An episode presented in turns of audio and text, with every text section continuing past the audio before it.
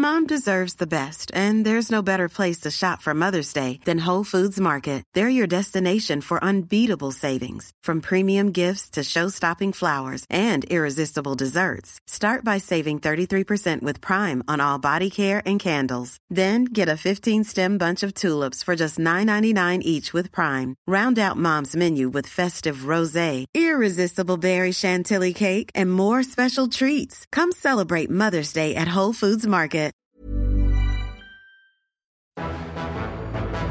It's January 10th, 1870, and another remarkable event is about to be uncovered by Arion, Rebecca, and Olly, the Retrospectors.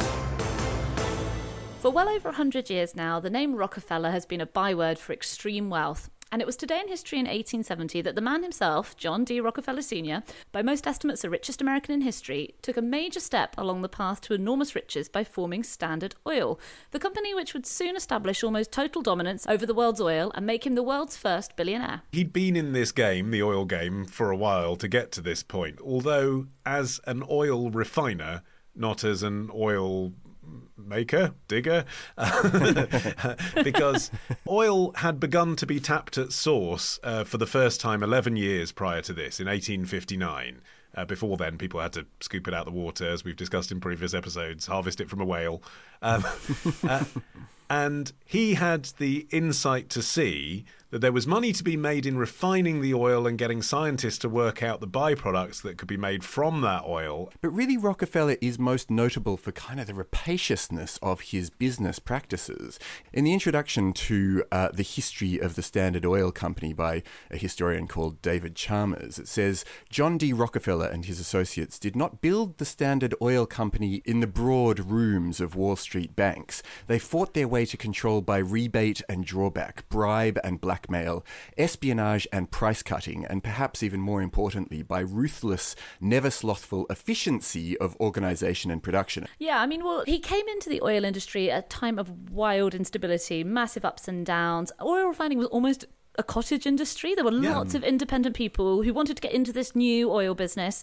And so they set up their own refineries. And it reached a point that there was more refining capability than there was oil being produced. At this time, almost all the oil in the world was coming from the USA. And almost all of that was coming from a handful of oil fields in Pennsylvania. There hadn't been any of the, you know, Texan in a big Stetson hat hits the ground and oil comes gushing up. None of that had happened yet. Mm. So there wasn't actually that much oil to go around. And because the oil extraction industry was so new, there wasn't really that much of a market for it. So he realized if he had control over the refineries and the output of refined oil, that he could keep the prices nice and high. Yeah, but there's also quite a lot of vision and risk, which, you know, it's easy to see from this vantage point, obviously, that investing in oil was a good idea. Mm. But bear in mind, cars hadn't been invented yet. So initially, this was a lamp play. Like he was like, I'm going to be number one in lamps, and he didn't know. People didn't know then that you'd get petroleum jelly and machine lubricants and chemical cleaners and tar and paraffin wax. I owe my unchapped lips to him. He didn't know that then. it was a punt.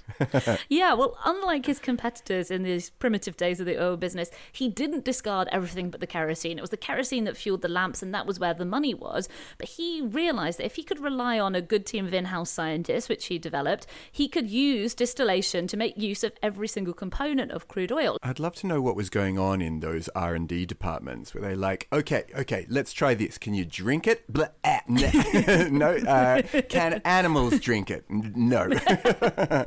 he kind of made it sound easy. I mean, the peak of Standard Oil's power, 90% of the oil extracted in the world was being processed in the refineries. But as Rockefeller mused later, we realised that public sentiment would be against us if we actually refined all the oil.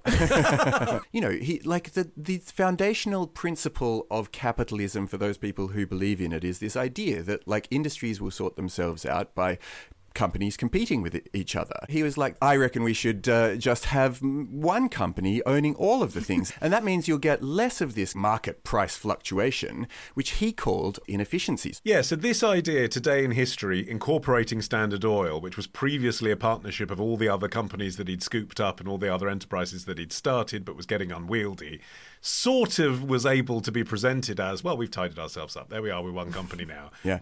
But then he carried on sewing up that market dominance. Yeah, so in the first three months of 1872, he'd either bought out or shut down or bankrupted 22 of his 26 Cleveland competitors, and he really wasn't going to be in any way sympathetic to the idea of goodwill pricing. He offered what he called a fair market price for refineries that were, you know, losing money with this outdated equipment. But the reason that they were losing money and the reason that they had outdated equipment was because he was monopolizing every aspect of the process and was forcing them out of business. he was like, I'll give you a fair price for your business, whose value has now been completely destroyed by me. yeah.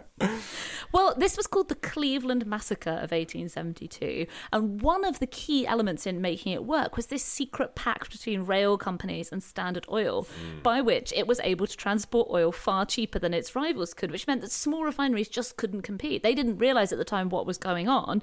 And one of the oil men who was put out of business had a daughter called Ida Tarbell, who went on to be a journalist who would go on to investigate Standard Oil and would prompt a case against them, would eventually make it to the Supreme Court. Mm. Yeah, she basically devoted her career to pieces on Standard Oil, didn't she? But very, very successfully, to the point where, although by the end of his life, if you ask most Americans who's Rockefeller, they probably, through the sheer billions that he'd invested in philanthropy, mm. had mentioned his charitable efforts.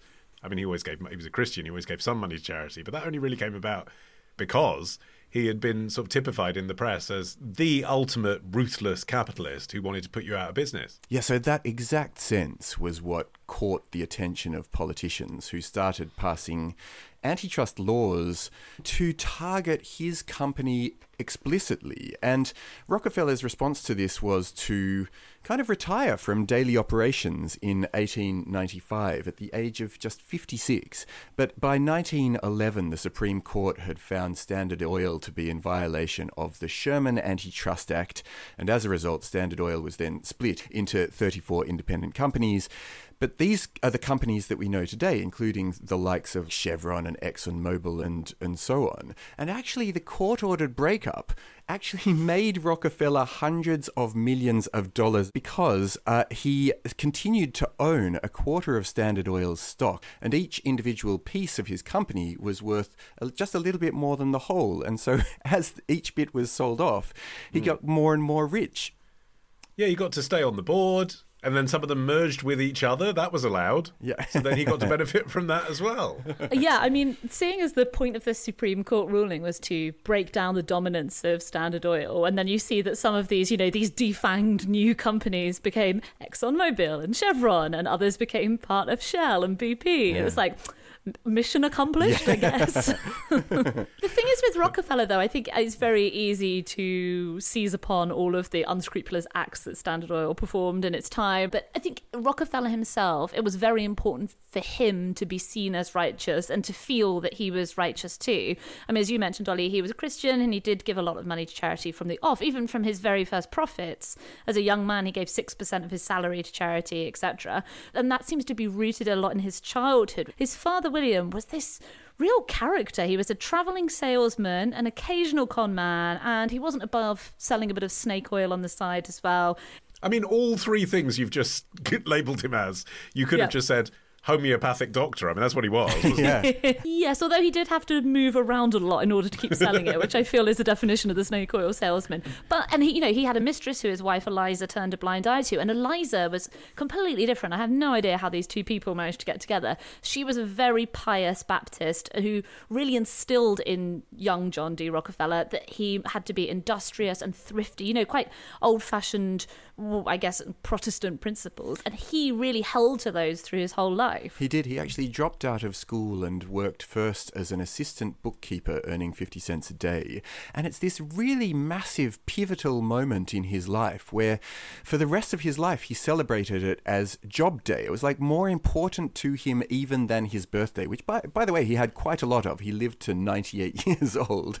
but every year he would celebrate Job Day rather than his birthday because he said in his autobiography, Biography, all my future seemed to hinge on that one day, and I often tremble when I ask myself the question what if I had not got that job? That's September the 26th, by the way, if you'd like to commemorate Job Day. I honestly don't know what date I got my first job working in the call centre at Ticketmaster, but it certainly doesn't deserve an annual event. I've never celebrated it since. He also founded a bunch of stuff that doesn't have his name on it. The University of Chicago um, owes its founding to Rockefeller's donation, and also Spelman College, which is a historically black women's college, is named after his wife, His Laura wife. Spelman, who was a women's rights activist and a civil rights activist as well. And his biography was almost written by Winston Churchill. The Rockefeller family actually approached Churchill, but he set his price too high, and they were like, eh, maybe What? not in that case. Come on! yeah. Jeez. As a freelancer, you know, someone approaches you. How much do you want to charge for doing this job? You surely rule number one is like evaluate the client. Oh, Yeah, it's but- for a bank. I'll add a zero. Well, I suppose- Rockefeller. Yeah. Rockefeller says write my biography. And how can the price be too high? Like he can literally afford anything. Tomorrow. So what they did is they created this secret unit in Gatwick's North Terminal. Ditch the ads and get a Sunday episode when you join Club Retrospectors. Subscribe now on Apple Podcasts, part of the ACAST Creator Network. Mom deserves the best, and there's no better place to shop for Mother's Day than Whole Foods Market. They're your destination for unbeatable savings, from premium gifts to show-stopping flowers and irresistible desserts. Start by saving 33% with Prime on all body care and candles. Then get a 15-stem bunch of tulips for just $9.99 each with Prime. Round out Mom's menu with festive rosé, irresistible berry chantilly cake, and more special treats. Come celebrate Mother's Day at Whole Foods Market.